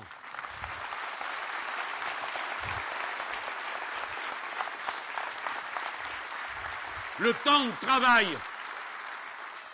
est une question extrêmement sérieuse. Ce n'est pas seulement sa durée et son intensité qui est en cause, c'est la façon avec laquelle il roule. Vous savez comme moi que quand vous avez un horaire discontinu, que vous avez d'abord fait trois ou quatre heures et qu'ensuite votre poste de travail reprend après une pause de trois ou quatre heures, la pause en question, elle ne vous est pas payée et vous tournez en rond. Par conséquent, quand on arrive à faire une journée il faut que tout le monde puisse la faire dans des conditions où il maîtrise son emploi du temps.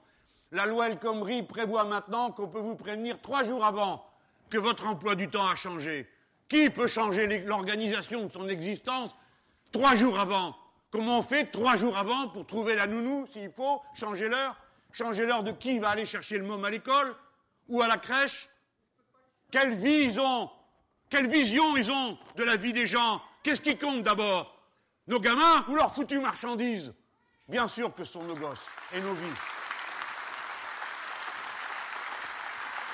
Il faut, il faut en revenir à la semaine de sept jours avec deux jours de congé consécutifs. Et pour tout le monde au même moment. Une fois, j'avais une camarade super sympa une socialiste. Hein. Et elle me dit Ah, voilà comment vous êtes, vous voulez tout planifier, organiser, contrôler. Après tout, si les gens ils veulent faire autrement. Mais les gens ils peuvent vouloir ce qu'ils veulent, c'est pas ce qu'on veut nous. Ce qui compte, c'est quel genre de vie on veut organiser. Si vous commencez à multiplier le travail du dimanche, bien sûr qu'au début, vous avez une personne ou l'autre que ça arrange dans sa vie, je le sais bien. Mais il y a surtout une masse qui n'a pas le moyen de se défendre, à qui on va dire bah tu viens dimanche. Ah ben, c'est pas ce que j'avais prévu. Ah ben si. Sinon, tu peux t'en aller. Et celui-là est obligé d'y aller. Et celle-là est obligée d'y aller. Et plus vous êtes pauvre, plus votre situation est difficile, plus vos horaires de travail sont discontinus, plus vous avez besoin d'heures complémentaires. Les heures complémentaires, c'est le rêve de celle ou de celui qui n'a pas un temps de travail complet. Il passe son temps à espérer qu'il va pouvoir en faire un peu plus. Et en général, c'était un peu mieux payé. Mais grâce à la loi El Khomri, c'est fini. Et les autres se proposent de faire pire avec leur suppression de la durée légale. Vous voyez? Voilà comment tout ça s'organise. C'est cette brutalité-là qu'ils répandent. Les horaires de travail et la semaine, elle doit être la même pour tout le monde. Sinon, vous transformez votre maison en un hôtel-restaurant. Les uns vont au boulot, les autres sont là. Et puis ceux qui sont là s'en vont à l'heure à laquelle les autres arrivent. Et vous savez bien comment ça se passe. Quelqu'un devient le domestique de tout le monde dans cette histoire. C'est pas la peine que je dise qui, non On connaît. C'est-à-dire que tout ça, ça ne fait qu'une chose, d'un bout à l'autre, aggraver la situation des femmes au travail. Et tout ça est fait avec le propos et l'intention délibérée de faire que les femmes retournent à la maison pour que leur poste de travail soit occupé par des hommes et qu'on obtienne de cette manière la baisse du chômage, parce qu'ils savent que ça va finir par sauter. Tout ça est fait d'une manière très méthodique et va toujours dans le même sens. En ayant raccourci les délais pour prévenir d'un changement d'horaire, c'est d'abord les femmes qu'on élimine du travail. Avec l'exemple que j'ai donné tout à l'heure. Avec l'imposition du travail du dimanche, c'est d'abord les femmes qu'on élimine du travail. Parce qu'elles savent ce qu'il faudra sacrifier à ce moment-là. Voilà comment, au bout du bout, comme toujours, la violence d'une situation se décharge sur le plus faible, sur celui qui a le moins de droits. C'est pourquoi je m'oppose et le programme s'oppose à la continuation du travail du dimanche. Je vais vous parler maintenant des droits des salariés. J'ai parlé du temps de travail, j'ai parlé de la répartition de la richesse, sur les grands objectifs qu'on avait, la transition écologique, mais évidemment que ça veut dire aussi la répartition dans les salaires. Clairement, on ne peut pas continuer comme ça. Vous avez un SMIC qui est à 100 euros de plus que le seuil de pauvreté. Non, mais ils sont toujours en train de venir pleurer sur le fait que certains qui ne travaillent pas obtiendraient autant que ceux qui travaillent. Ça leur coûte rien de raconter des salades, ce n'est jamais vrai. Mais ça permet qu'on se batte entre nous, quoi. Ça fait qu'on regarde par-dessus son épaule dans l'assiette de l'autre, au lieu de regarder ce qu'il y a dans celle de celui qui vous donne ce genre de conseils. Parce que comment ça se fait qu'un pays aussi riche où il y a autant de millionnaires et où la richesse a autant cru, les gens qui sont payés au minimum sont payés 100 euros de plus que le seuil de pauvreté. C'est quand même ça le problème, non? C'est pas l'autre le problème. C'est ça le vrai problème.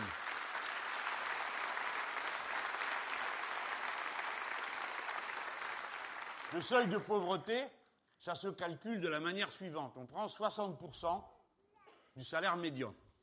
C'est une norme internationale, hein, c'est pas nous qui avons inventé ça. Donc tout le monde fait pareil. L'autre jour, j'écoutais là. Des fois, il faut écouter. Hein. On n'est pas obligé. J'ai écouté. On me dit euh, Alors, euh, qu'est-ce que vous en pensez Le salaire minimum européen?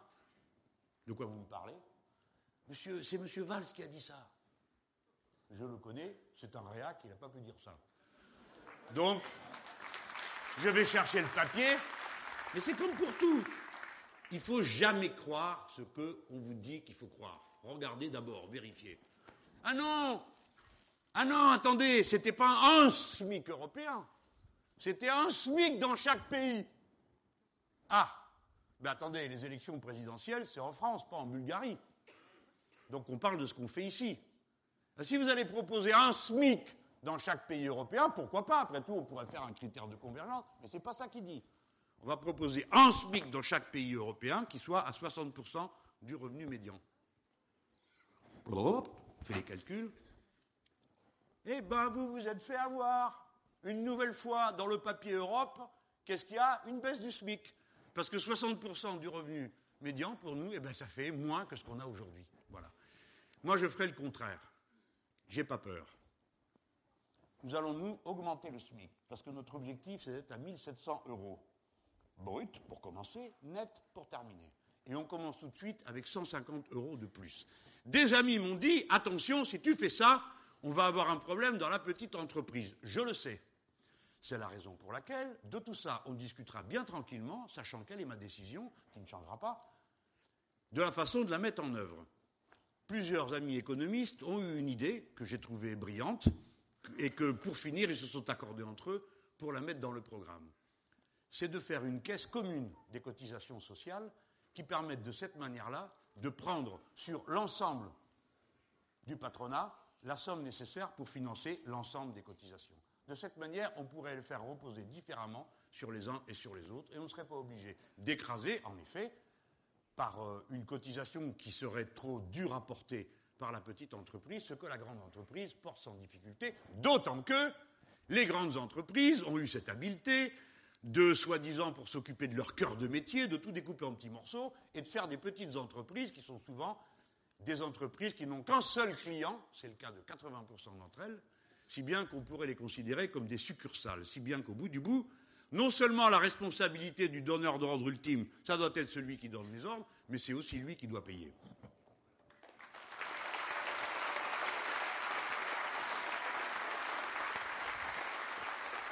Alors, je sais bien, je sais bien qu'il y a plein d'amis qui disent Ah non, mais il ne faut pas y aller trop fort. Ah ben si vous ne voulez pas y aller trop fort, allez en trouver un autre. Hein.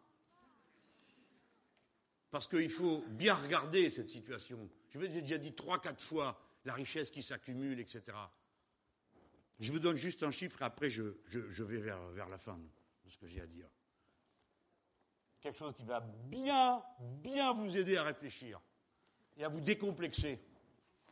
Au lieu d'avoir tout le temps peur que tout va se casser la figure, qu'on n'a rien le droit de demander, que c'est déjà bien comme ça, etc.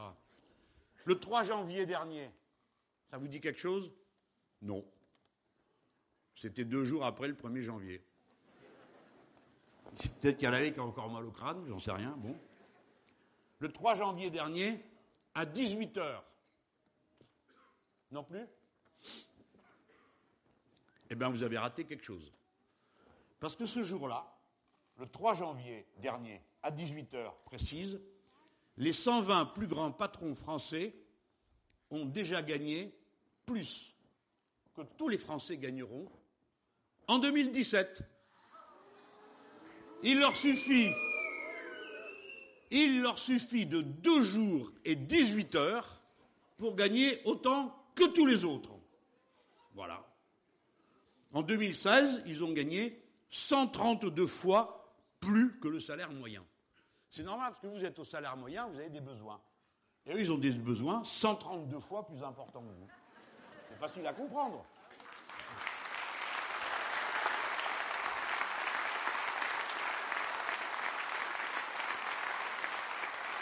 Bon, je crois que je vous ai un peu préparé pour entendre le dernier chiffre sans que vous effondriez tout de suite en larmes.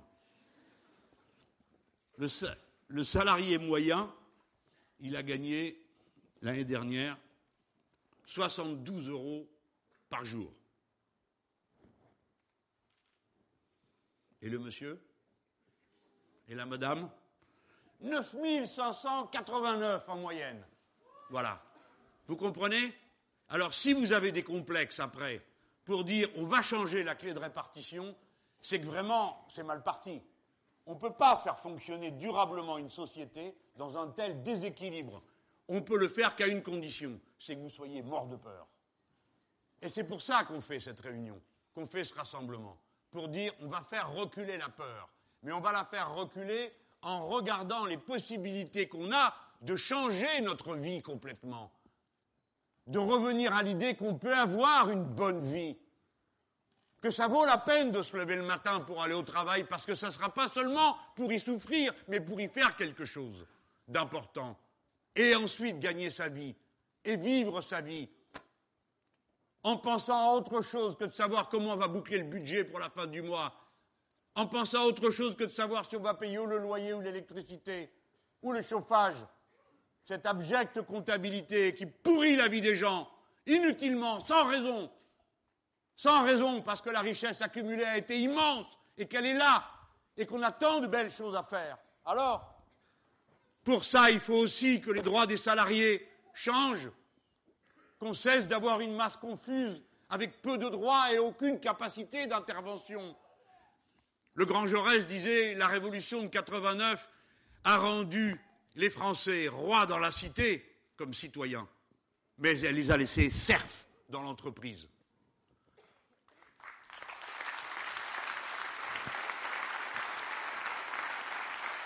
Ces droits, ce n'est pas, comme le croient les importants, une addition de récrimination. Ce n'est pas vrai. Ils ne comprennent rien à la mentalité d'un salarié. Je l'ai dit tout à l'heure, la mentalité du salarié, c'est qu'il aime son travail, le plus souvent.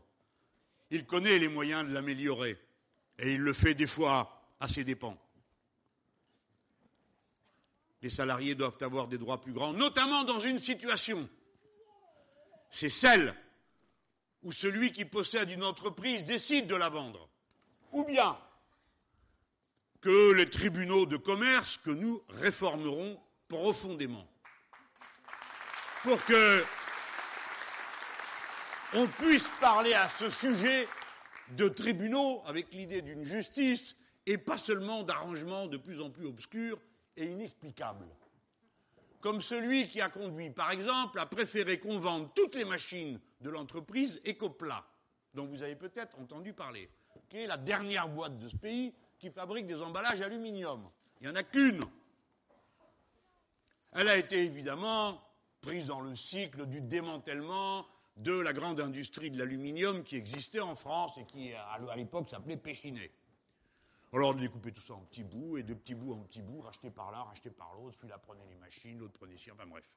Tout ça a été démantelé. Et à la fin, il en reste dans des coins des petites entreprises qui, euh, autrefois, participaient de cette grande entreprise. Il y a celle-là, Ecopla. Les clients de cette entreprise disent, nous, nous sommes d'accord pour continuer à vous acheter à vous. Le carnet de commandes est plein. Entre-temps, ils ont été achetés par un fonds de pension qui lui-même l'a revendu à un autre fonds de pension. Et maintenant, voilà que le dernier propriétaire du fonds de pension, qui a d'ailleurs disparu, il n'est même pas venu, a décidé de fermer la boutique. Les fonds de pension, ils font comme ça. Ce sont des, des parasites. Ils viennent, ils achètent, et puis au bout d'un an, une fois qu'ils ont bien regardé, ils achètent en empruntant de l'argent pour acheter, ils vident la trésorerie pour, rembourser l'emprunt, ils foutent tout le monde dehors, et une fois qu'ils ont foutu tout le monde dehors, ils vendent le, terrain et le bâtiment, et ils en tirent au total. C'est une bonne opération pour eux, puisqu'ils ont siphonné la trésorerie, euh, pris pendant un temps de la richesse. Des fois, ils vendent les brevets aussi que, la boîte avait accumulés, etc. Donc, une entreprise, un mot avec lequel tous ces gens font tant de belles phrases, une entreprise, c'est d'abord un collectif humain, un savoir-faire et une utilité sociale. Là, dans le cas de Ecopla, il y a tout. Et les gens qui sont dans cette entreprise disent nous sommes d'accord, nous voulons nous-mêmes continuer cette entreprise parce que nous, on sait la faire vivre, on sait travailler, on sait faire ça, les clients sont d'accord, etc. Et on vous demande rien. Un différé pour la dette sociale. Mais dans la dette sociale de l'entreprise, il y a les frais de licenciement des gens. Donc si on ne les licencie pas déjà, ça change un peu la donne, vous êtes d'accord? Dans ce cas-là, que s'est-il passé? Le tribunal de commerce a dit pour payer la dette sociale, on vend les machines et on ferme la boîte. Donc on a payé. Ils ont décidé de donner l'entreprise à un Italien qui lui a annoncé d'avance qu'il ne resterait pas là et qu'il s'en allait. Il prenait le matériel, il prenait le carnet de commande, il prenait les machines. Combien valent les machines? À peu près la dette sociale. 150 millions. Je vous raconte cette histoire. Il y en je pourrais vous en raconter 10 comme ça, hein, parce que les gens ne comprennent plus. C'est des braves gens, ce pas des enragés. Ils ne comprennent pas. Ils disent, mais ça, c'est pas logique, c'est pas cohérent. Et surtout, ils sont prêts à faire tourner la boîte. Ils sont quand même 40 là-dedans. C'est pas rien. 40 familles. Vous savez comme moi qu'il n'y a pas tant d'emplois autour de nous. Hein. Donc, pour moi, il y a un droit fondamental. Quand une entreprise est mise en vente, il y a un droit de préemption pour les travailleurs s'ils veulent en prendre la propriété sous la forme d'une coopérative.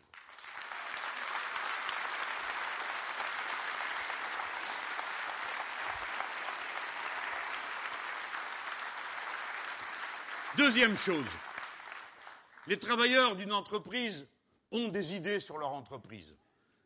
C'est la raison pour laquelle il faut leur donner deux possibilités de contribuer à l'intelligence collective en plus de celles que je viens de vous donner. Premièrement, ils doivent avoir un droit de remontrance, c'est-à-dire de voter une motion de défiance à l'égard de la direction d'une entreprise dont les salariés se diraient ce qu'ils sont en train de faire là, ça va mal tourner. Ce qu'ils sont en train de faire là, c'est suicidaire. Donc nous lançons collectivement une alerte. Et cette alerte pourrait être un document de départ obligeant tout le monde à discuter et à rediscuter des décisions qui ont été prises.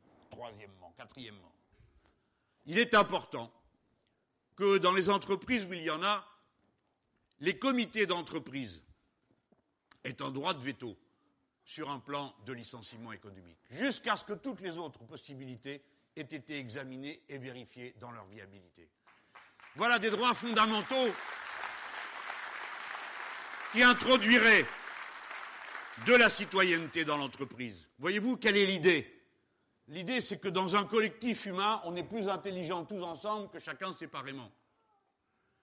Et qu'une entreprise, c'est d'abord un collectif humain. Et c'est d'abord à lui qu'on doit pouvoir faire confiance. Naturellement, c'est le contraire de toutes les brutalités que ces gens-là ont imaginées. J'ai donné quelques pistes. Le 11 prochain, me voilà parti à Nantes pour parler de sécurité sociale intégrale. On a beaucoup parlé du travail depuis tout à l'heure. Enfin, c'est moi qui parle. Les salaires, la durée, la façon de travailler dans une entreprise. Juste un mot pour terminer. Comme vous le savez, j'ai été ministre de l'enseignement professionnel. Je ne dis pas que je sais tout, loin de là. Mais je crois que je sais un certain nombre de choses sur le travail qualifié. Je n'entends jamais parler de ça. On ne parle jamais de qualification, comme si le travail était un don. D'ailleurs, dans certaines catégories sociales, comme on se transmet de père en fils ou de père en fille le même attachement à un métier, on finit par croire que c'est un don familial quasi génétique. Celui-ci est médecin, sa fille ou son fils est médecin, ce sont des bons métiers, ou bien architecte, ou bien je ne sais quoi. On oublie que tout est métier et que le niveau des métiers va s'élevant en exigence de qualification. Quand vous entendez quelqu'un dire il faut l'intelligence de la main, dites-vous que celui qui parle est un con. La main n'a pas d'intelligence. L'intelligence, c'est là, pas là. Et là, il y a tout le reste avec. Les niveaux de qualification pour une production moderne sont de plus en plus élevés. Et vous ne faites pas un grand pays développé uniquement avec des cadres supérieurs. Il en faut. Vous ne faites pas un pays développé uniquement avec des ingénieurs, et il en faut.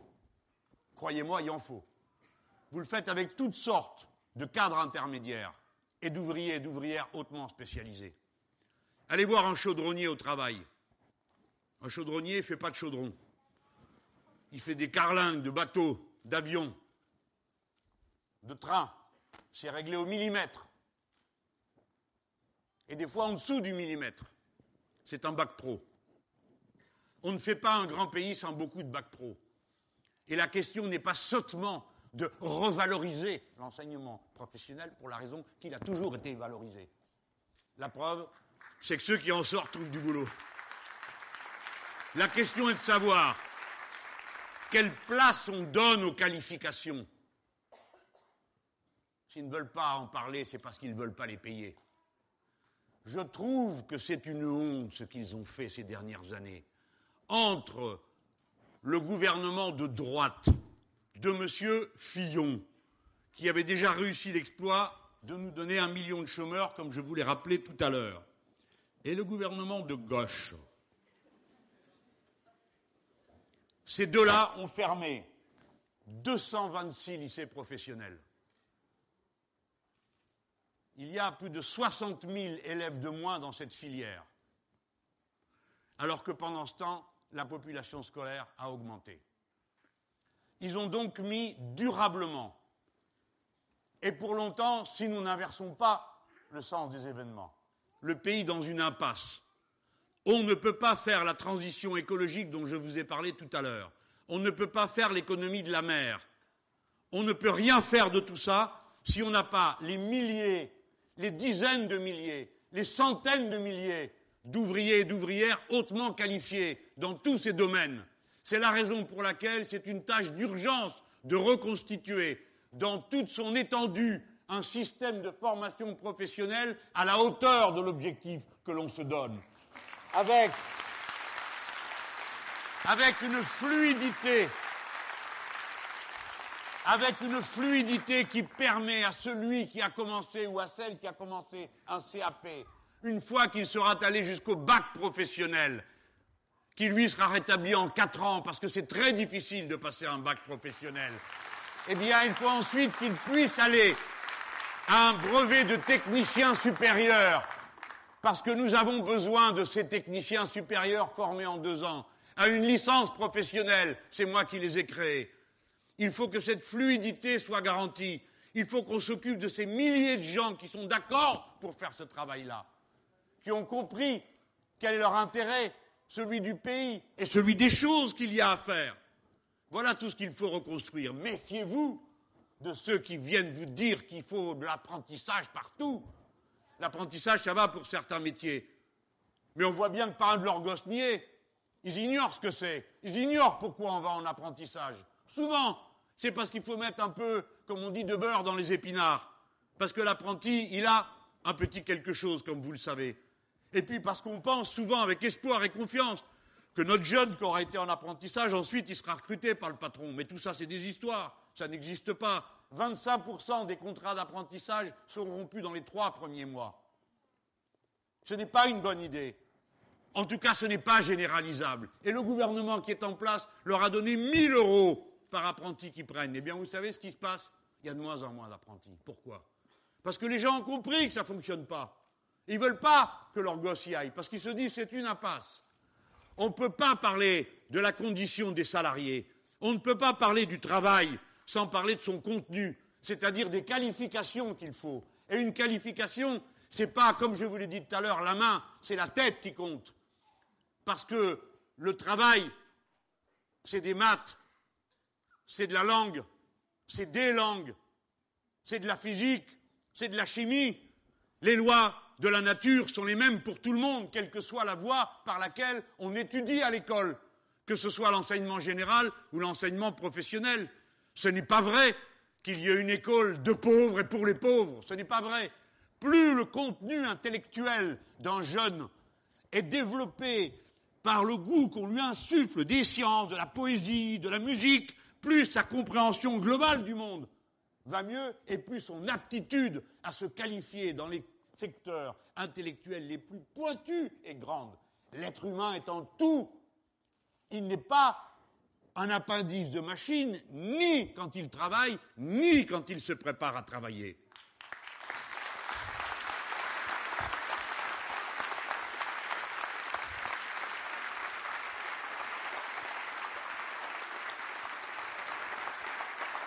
Bon. M'écouterez mardi, hein Parce que sinon, on passe la nuit, là. Hein. C'est de bon cœur, hein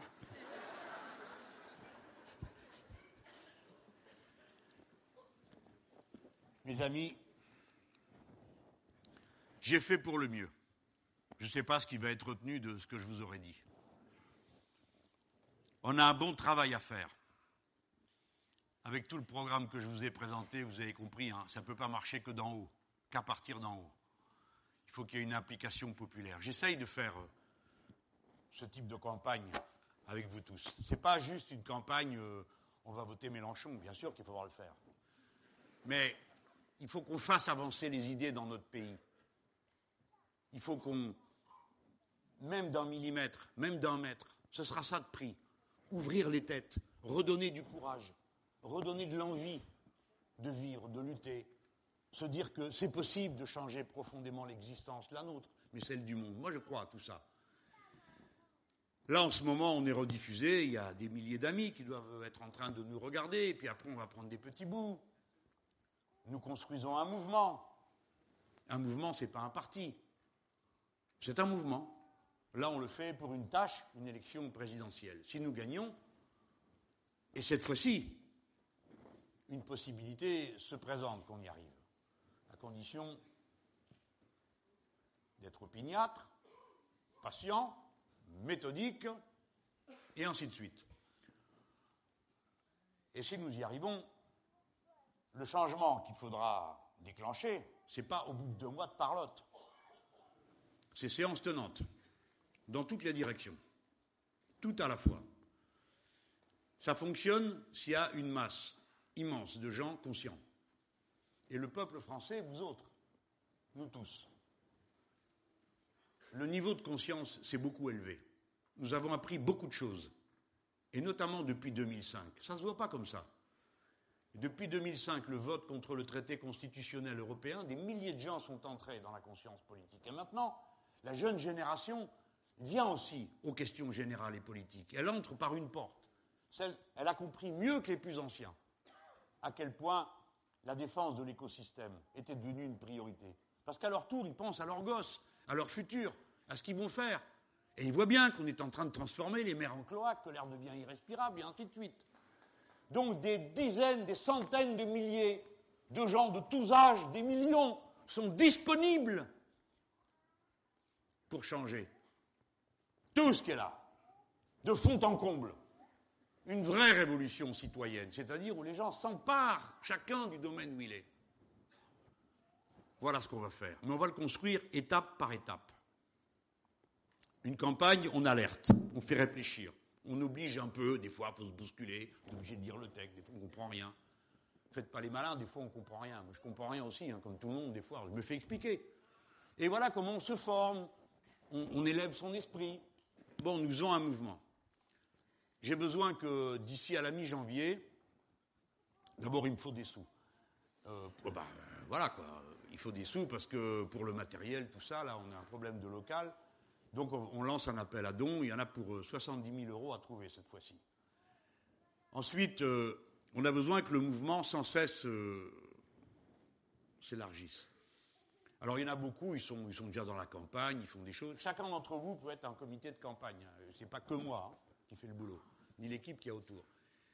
je voudrais qu'on arrive à 200 000 signatures d'ici à bon, quelques jours. Quoi. Ça va, on est, on est, on est à deux mètres d'y arriver. Si vous en pouvez encore de m'entendre, euh, ce soir on met en ligne une émission pilote. Alors vous verrez, écoutez, vous n'avez qu'à regarder sur la chaîne YouTube et puis voilà, vous en saurez davantage. Ensuite, euh, chacun d'entre nous euh, peut avoir son, sa liste. Je ne sais pas si vous avez vu le petit carnet, je ne l'ai pas amené avec moi. Mais on travaille sérieusement. Il est où? Qu'est-ce qu'il y en a? Un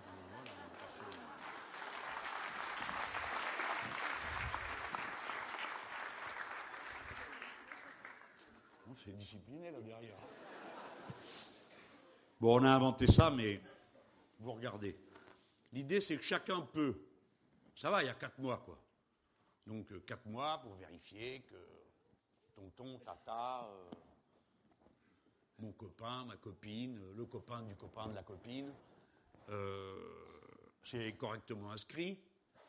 Après, on va pas tordre les bras des gens, hein, mais est-ce qu'au moins ils sont intéressés à ce qu'on ce qu'on fait, ce qu'on raconte? Donc on a le programme à la main et tout ça. C'est le petit carnet, il sert à ça. je raconte tout ça parce que je pense que la transmission est terminée là. Euh, et ça, c'est le logo de la campagne. Il faut que vous le fassiez un peu connaître, les amis. Parce que celui-là, c'est moi qui décide qui c'est qu'il a. Je ne vous fais pas un dessin, d'accord? Et puis, il faut que les gens puissent nous repérer. Parce que il y a des gens qui ont du mal. Quand ils arrivent dans le, bureau de vote, il y a plein de piles, et puis des fois, il y a des gens qui ont du mal à lire. Il y a 3 millions de personnes dans notre pays qui sont illettrées. Attention, ça ne veut pas dire que c'est des bons à rien. Hein. Juste là, il y a une difficulté pour eux. Donc il faut penser à tout le monde. Et nous, on est le camp des, petits, des déshérités, des, abandonnés. Bon, pas que ça, hein. On est aussi le camp des très intelligents, très cultivés, euh, les meilleurs joueurs de musique, euh, les meilleurs ingénieurs, les meilleurs techniciens. Bon, on se débrouille pas trop mal, non? Quand même jusqu'à présent. Donc il faut qu'on fasse connaître le logo. Je pense que vous savez tout ce qu'il veut dire. Je vous raconte quand même que moi j'avais trouvé une idée géniale, mais euh, les gens qui étaient avec moi la trouvaient pas si géniale que ça. Donc on a laissé tomber. Et euh, on dit, mais qu'est-ce qu'on va faire? C'est pas possible, on ne peut pas rester comme ça. Et alors je dis, bon, on va prendre les initiales FI, ça fait FI. Et Alexis Corbière, qui est mon porte-parole, qui est quand même. Euh, c'est un prof d'histoire, donc euh, comment n'y ai-je pas pensé? Dit, ah ben on n'a qu'à prendre FI, c'est la lettre grecque. Parce que FI, ça fait FI, et FI, ça fait FI. D'accord? Voilà la lettre grecque. Elle est dessinée pour que vous puissiez le faire avec un doigt, comme ça. Hein? Pourquoi je vous dis ça? Parce qu'il y en a bien qui doivent être facétieux comme je l'ai été euh, quand j'avais 20 ans. On allait sur les parkings quand il y avait de la neige et hop, on faisait des symboles, je ne vous dis pas lesquels, sur toutes les bagnoles. On n'est pas obligé, mais enfin, c'est pour dire, hein? Si, de la lettre grecque, hein, de, et de la philosophie. Alors, euh, bon, eh oh, rigolez pas, hein, j'ai une licence de philosophie, moi. Bon, d'accord, non, mais il faut s'en rappeler de temps à autre. Hein. Et le, responsable, le général du service d'ordre, c'est un docteur en philosophie. Et celui-ci qui est tout le temps à côté de moi, là-bas, regardez, il est mal rasé. aussi, c'est un prof de philo. Donc, euh, je suis entouré de profs de philo. La philosophie, le mot philo, philosophie, ça veut dire amour de la sagesse. C'est un bon symbole pour nous, parce que ce que nous proposons, euh, c'est une sagesse du rapport aux autres. Et enfin, c'est la proportion harmonieuse. C'est comme ça. La proportion harmonieuse dans la nature, 1,61. Alors, euh, les personnes qui mesurent 1m61 peuvent savoir qu'elles incarnent une forme d'harmonie. Hein. Donc, euh, comme ça. Euh, c'est le, chiffre de l'harmonie, 1,61. Hein, voilà. C'est un bon logo. vous, pouvez, vous pouvez le porter avec élégance. Vous pouvez enlever mon nom hein, si ça pose un problème. On va essayer de faire quelque chose qui ressemble à ça. Notre campagne, alors après le reste, je vous le passe, la musique, le reste, c'est une campagne qui doit être. C'est pas une campagne de communication, les gens. Comprenez, bon, il y en a de la communication, il y en a dans tout, ça aussi, c'en est d'une certaine façon. Mais c'est avant tout une campagne d'implication qui touche la tête et le cœur. On ne parle pas seulement par des raisonnements, on parle aussi par des affects. Vous êtes dans une société qui se déshumanise, qui se brutalise. C'est pour ça que je suis là aujourd'hui avec vous tous. Donc notre manière de réagir à tout ça, c'est bien sûr des slogans politiques, c'est bien sûr de l'explication politique, mais c'est avant tout une contribution par un raisonnement, par de l'affection, par de l'intérêt pour les autres, par la manière de mettre en avant ce qui concerne le caractère le plus humain de notre existence quotidienne. Rien qu'en faisant ça, on commence à changer la société dans laquelle on est. Chacun d'entre vous, quand vous sortez d'ici, demandez-vous quel genre de révolution citoyenne vous ferez dans votre entreprise Comment vous allez modifier la manière de travailler Oh, vous ne le dites pas aux autres, c'est pas la peine, ils vont rigoler. Hein.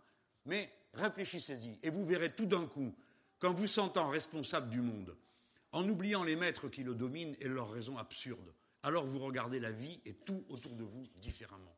Voilà tout ce que je vous souhaite. Bon succès à nous tous.